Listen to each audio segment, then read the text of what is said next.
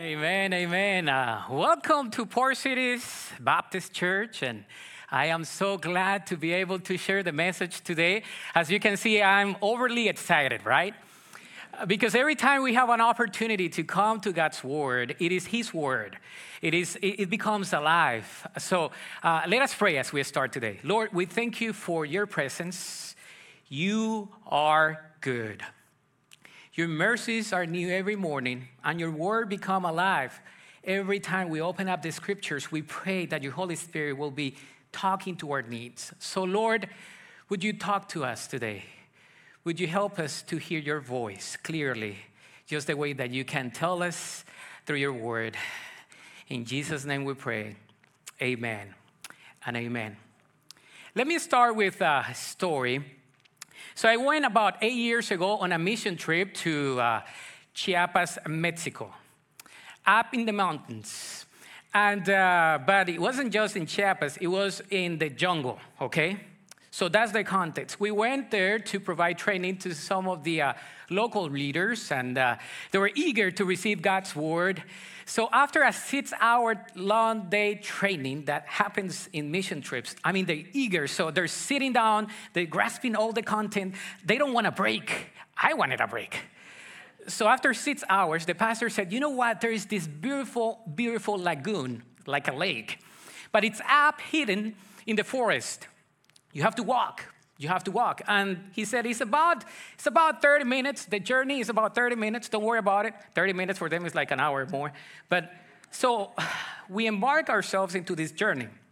And he said, Well, you need some guides. So I'm going to tell some of these boys from our village to serve as your guides. So here we are, a deacon of our former church and myself.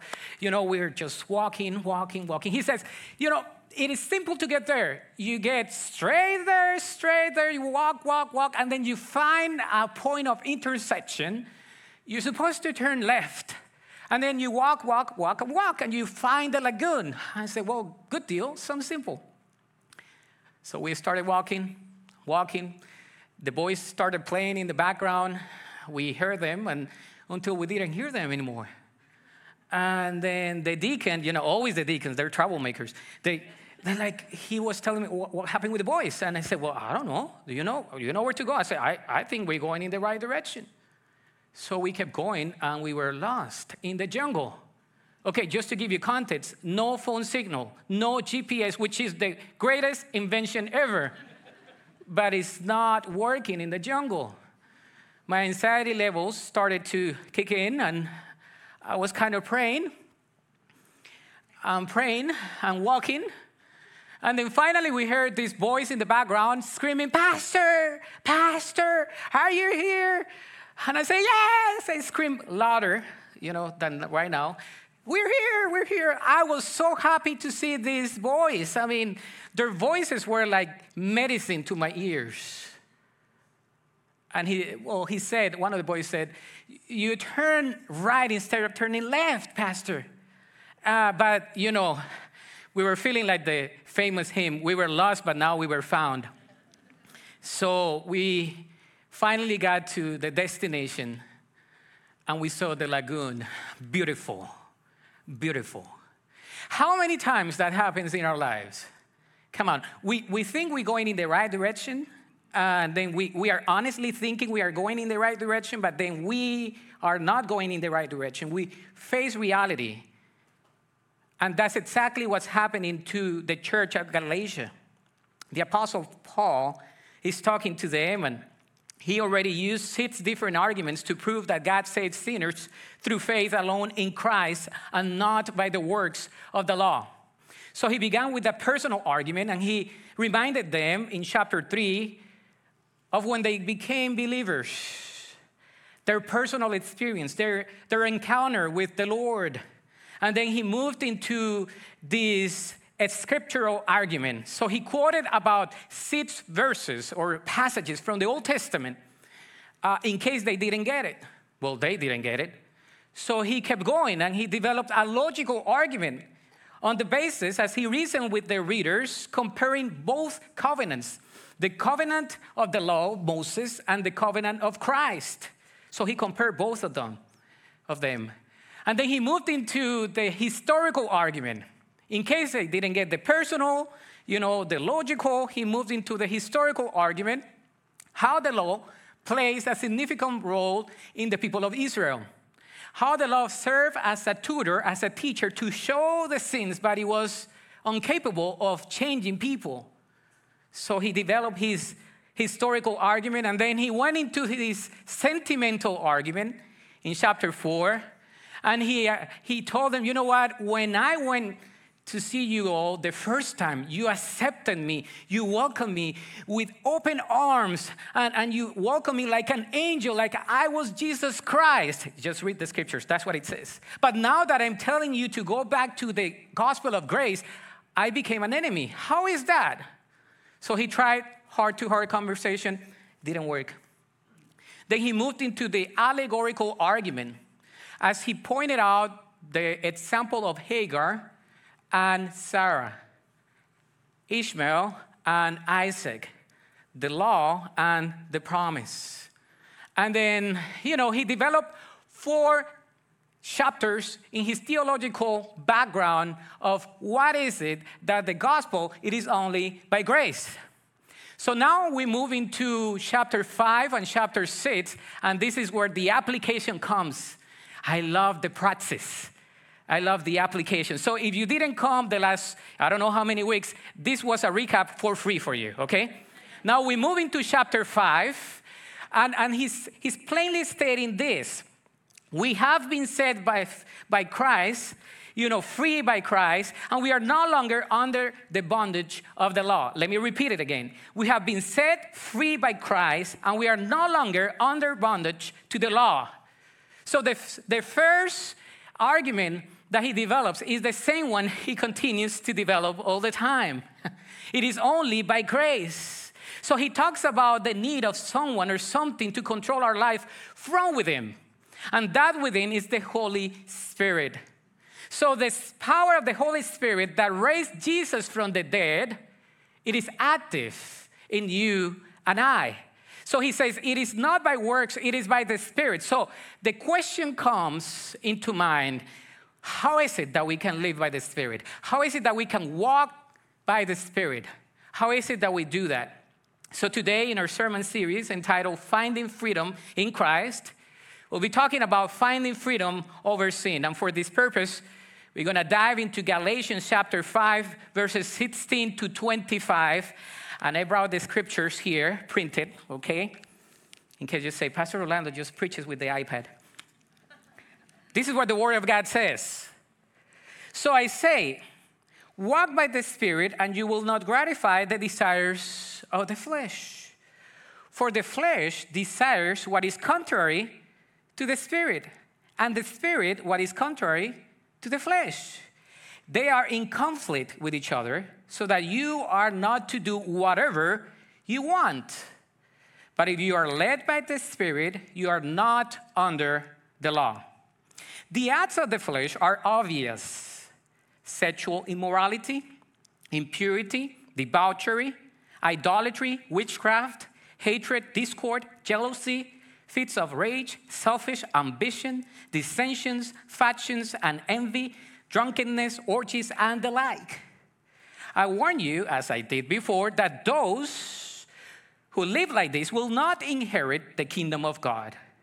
But the fruit of the Spirit is love, joy, peace, forbearance, kindness, goodness, faithfulness, gentleness, and self control. Against such things there is no law. Those who belong to Christ Jesus have crucified the flesh with its passions and desires. Since we live by the Spirit, let us keep in step with the Spirit. May the Lord bless the reading of His word. Amen. So, our Christian walk, it is a journey. It is not only a destination. Sometimes we simplify that the Christian life is for eternity. Eternity starts here. I mean, here, now. So the Christian life, it is a journey, not only a destination. So today we're going to look at the uh, definition of the journey, a description of this journey, and then the destination of the journey. Let's start with the uh, definition of the journey, verses 16 to 18. Paul has mentioned that we are saved only by faith and not by the works of the flesh. real freedom is not actually doing whatever you want to do, but doing what you ought to do. Let me repeat it again. You can hashtag right there, Rolando Aguirre. Real freedom is not actually doing whatever you want to do, but doing what you ought to do. We are broken people. It is not by the works of the law, it is only by grace. We are motivated to do whatever we want to do if we drive ourselves in our flesh. Our pastor, Pastor Jeff, mentioned this clearly a couple of weeks ago when he was talking about idol worship. He said in Galatians chapter 5, verse 16, the one that we just read, Paul says, Walk by, and then he says, Keep in step with the Spirit, and will, you will not gratify the desires of the flesh. And the word you find here for desire in Greek is epithumia. Repeat after me epithumia. You know Greek already. Epithumia. And, and this term is used over and over again. We see it in Ephesians, in First Peter, in John, in James, and it's often translated lust. So you think about sex or sexual things. But it is much more than that. It actually means over desire, an over desire for things of this world that are not necessarily bad things, but good things, but it's an over desire. So the prefix epi means over, on, upon. It is entire thing. It's like the epicenter of an earthquake. It is the center. So we have an epi desire that means the greatest intensity of desire over desire, an uber desire and over desire for even especially good things. So we lust over our jobs, our families, our children. We desire good things that even drive us into our identities and then into bondage and into change. The chains that takes us back to the flesh. And the Bible says Christ has set us free from bondage. Can I get an amen for that? You know you have to help me out here. So he, he describes here the desire for good things and bad things as the desire of the flesh. So he describes two pathways. The first one is the pathway of the flesh, and the second one is the pathway of the spirit. So the pathway of the flesh takes us to conflict. Verse 16 says, So I say, walk by the Spirit, and you will not gratify the desires of the flesh. For the desires of the flesh are contrary to the spirit, and the spirit desires what is contrary to the flesh. They are in conflict to each other. So the flesh desires what is contrary to the spirit, and the spirit what is contrary to the flesh. There is a constant conflict that we need to be aware of it. The desires of the flesh.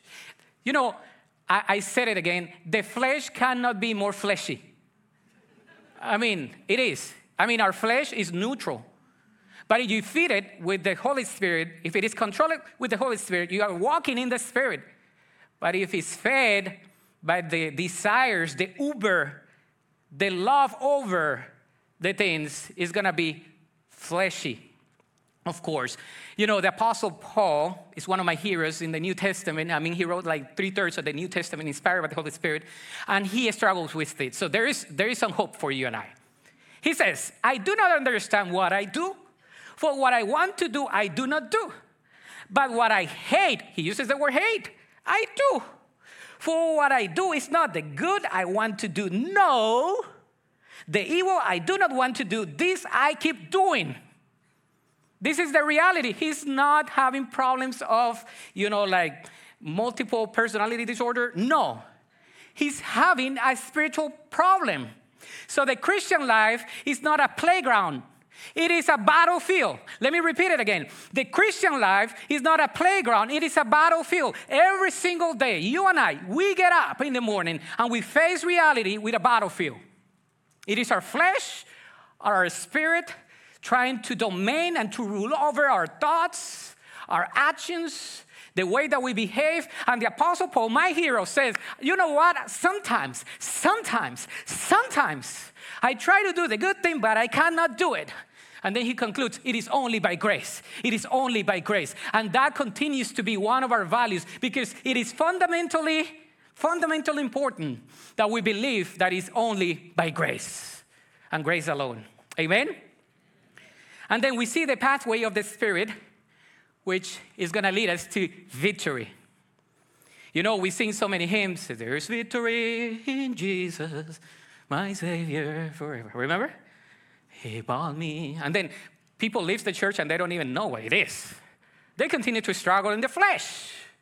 And the apostle is saying, but if you are led by the Spirit, you are not under the law. Most people believe that real happiness comes with freedom, which is defined as liberation from any outside authority. So modern freedom is to be freed from something or someone to something else. We hear things like, I can do whatever I want as long as I don't hurt anybody. Have you heard that? I can do whatever I want if I don't hurt anybody. I mean, what's it you? It's kind of fair, right? Well, that's not freedom, it is bondage. You know, obedience is the pathway to freedom. Let me repeat it obedience is the pathway to freedom. Can you repeat it with me? Obedience is the pathway to freedom. You have to do it with the Colombian accent, okay? The solution is not to try to subdue or against, you know, our flesh against the spirit. It's not trying that, it's letting go. It's letting the spirit dominate our hearts and our, li- our lives. You know, this verse literally means, but if you are willingly led by the spirit, then you are not under the law. If you are willingly led by the Spirit, you are not under the law. That's what it means. So we see that. And then we see the description of the journey, verses 19 to 23. He talks about the works, plural, of the flesh. And now Paul now lists some ugly works of the flesh. I mean, you can find similar list in Mark chapter 7, verses 20 to 23, if you have time, or Romans chapter 1, verses 29 to 32, or 1 Timothy 1, verse 9, or 2 Timothy 3. I mean, you can find so many lists, right? We focus on this one, but we find many in the scriptures. This is just a description of how it looks like. And the apostle is trying to say that the heart is deceitful above all things and desperately wicked. He knew that. He knew the scriptures. So he listed different categories. I, I, I, just put like three, but you, you might disagree, but I think it's like three or four. The first category is the sensual th- sins, the sensual sins. These are all the sins related to sexual things. It could be fornication, adultery. The word porneia in Greek means anything that is sexual outside of the boundaries of marriage, pretty much. That's where the word porn comes out from. So he's saying there is, there is that category right there. Then the second category is the superstitious sins. And this idolatry. It is simply putting things ahead of God.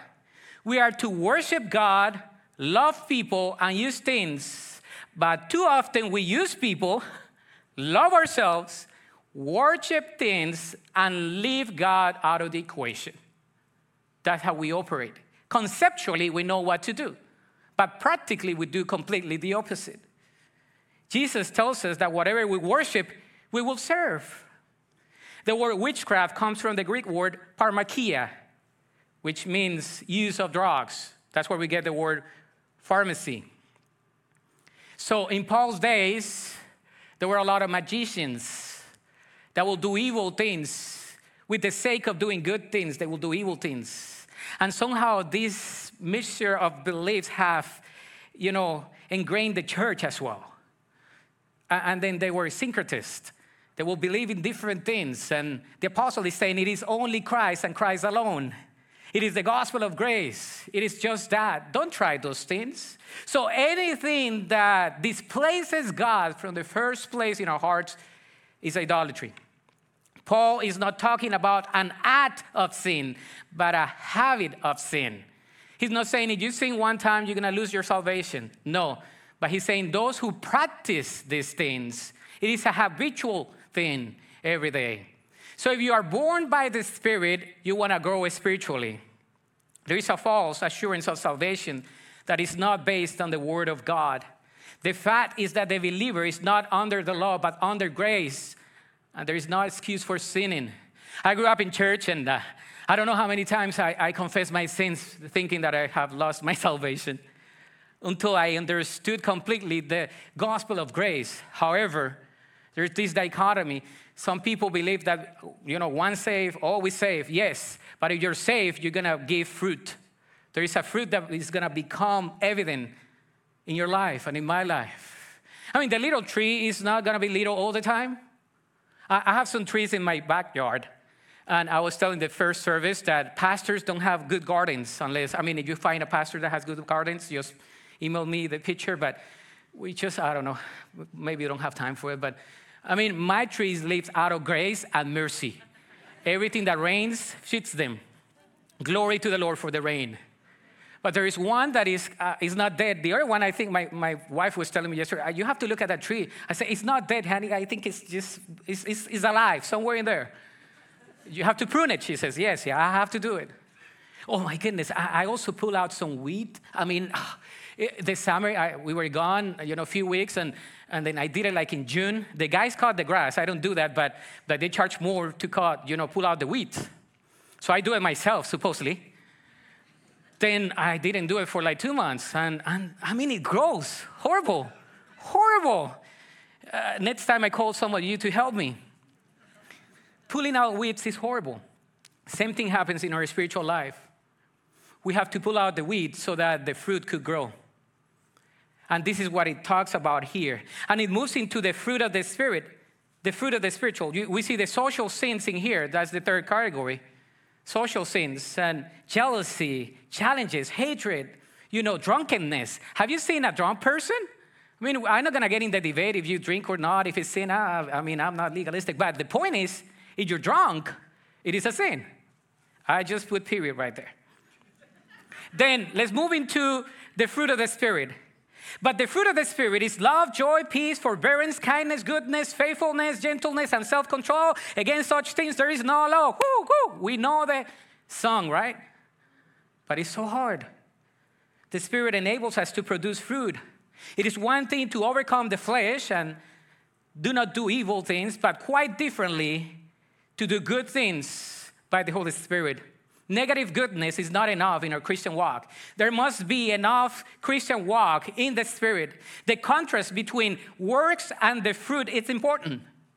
For example, a machine in a factory works and turns out a good product, but it could never manufacture fruit.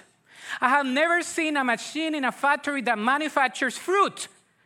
Have you seen a factory that manufactures pears or apples? Take me, please. You will not find it. That's the law.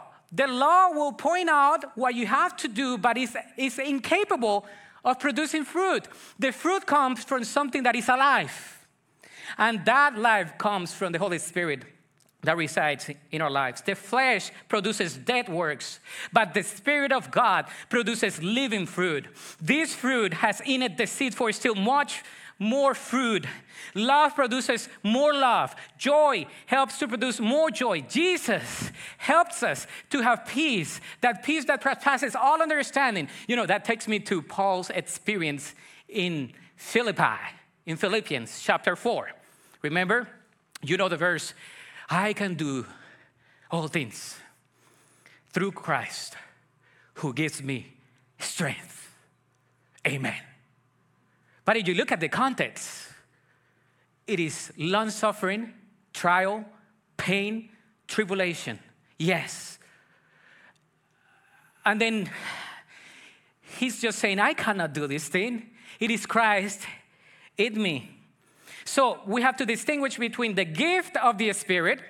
The gift of the Spirit is pretty much the Holy Spirit when you come to Jesus and you say, I'm going to follow Jesus, the Spirit of God comes and resides in you. Amen? Are you following me? Secondly, we have the gifts of the Spirit, which is the doneia, which is the gifts that you have to serve God. You teach, you, you know, you prophesy, tell the truth, all these things. And then you have the graces of the Spirit, which has to do with character. This is what the apostle is saying here the graces of the Spirit, the characteristics. And he's talking about ninefold characteristics. I don't have the time because I have to land the plane in 10 minutes. However, I'm going to tell you one thing. All these characteristics depend on one, and that's love. The word love is agape, which means divine love. The word eros, meaning sensual love, is never used in the New Testament. The word phileo is used sometimes in the New Testament as well, but this is divine love. And this is what you contrast the list here love, joy, patience, kindness to the Apostle Paul's writings in 1 Corinthians 13. Remember, have you been in, in Christian weddings? The passage that is overly used is 1 Corinthians chapter 13. Love is patient. Love is what? Kind. It doesn't envy. It doesn't boast. It is not self seeking. So the apostle is comparing, uh, by the way, in parentheses, this is a corrective letter. Corinthians, it's not a poem, it is a corrective letter. So the apostle is describing what love is not in order to describe what it is.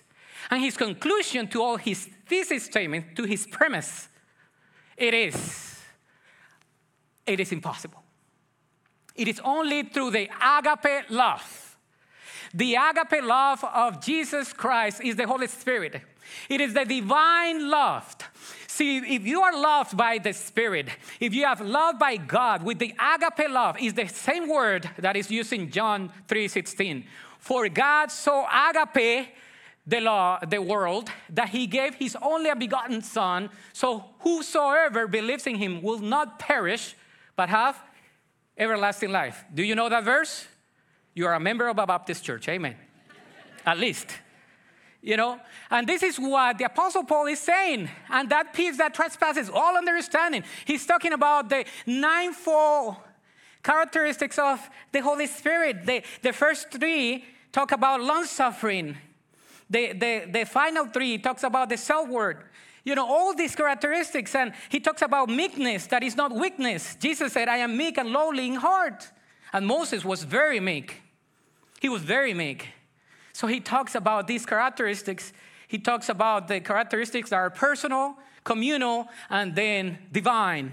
Oh, but all of them are founded and grounded in God's love. If you get that one, if you are embraced by God's agape love, it is unconditional. It is unbreakable. It is never giving up. Uh, that's the only way I can love my wife. I can love my kids. Uh, that's God's love. Can I get an amen for that?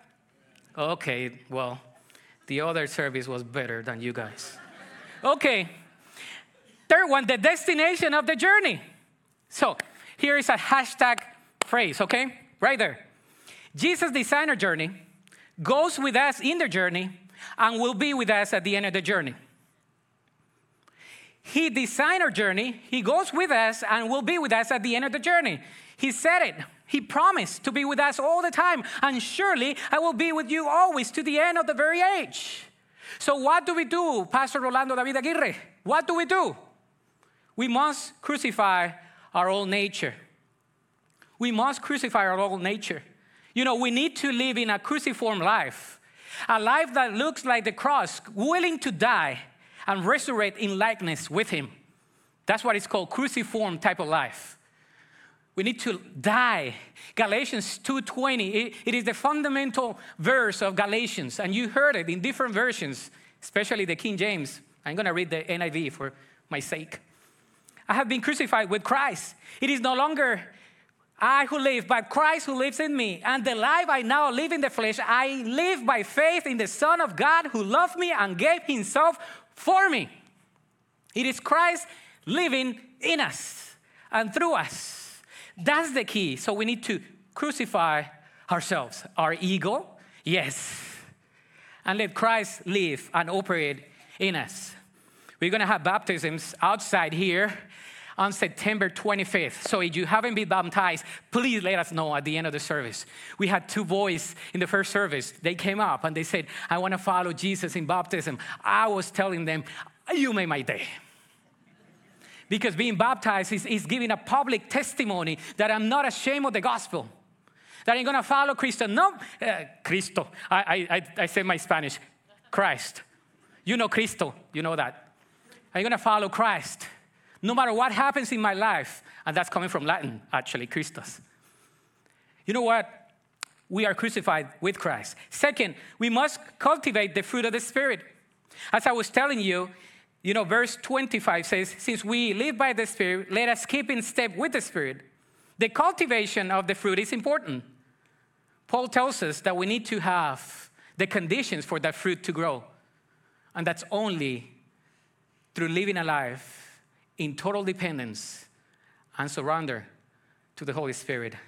He's pulling out the weeds. So be filled with the Spirit today. The key to be free from bondage of sin is the Holy Spirit. That's the key today, sisters and brothers. That's the key. The key to be free from bondage of sin is the Holy Spirit. Be filled with the Spirit. If we keep this command, it could really change our lives. You know, will you let the Holy Spirit work in you and through you? Will you be more like loving and patient? Will you be more kind to others? Will you exemplify goodness? Can you be always faithful? Can you control yourself? And the answer is no. If you are feeling bad, it's no. But we can do this through the Holy Spirit. That's the only way, including myself. So, that kind of power is available to everyone who will be filled with the Spirit. And when you talk about filled with the Spirit, it's not like filling a cup, it's being controlled by the Spirit, okay? If you didn't know, I mean, you owe it to me. You owe me a lunch. I'm Latino, I take my family, so it's four of us. Are you willing to confess our sins? I mean, are we willing to repent? Repent means basically changing directions. Are we willing to yield total control of our lives to the Lord? Are we willing to be the people that He saved us to be?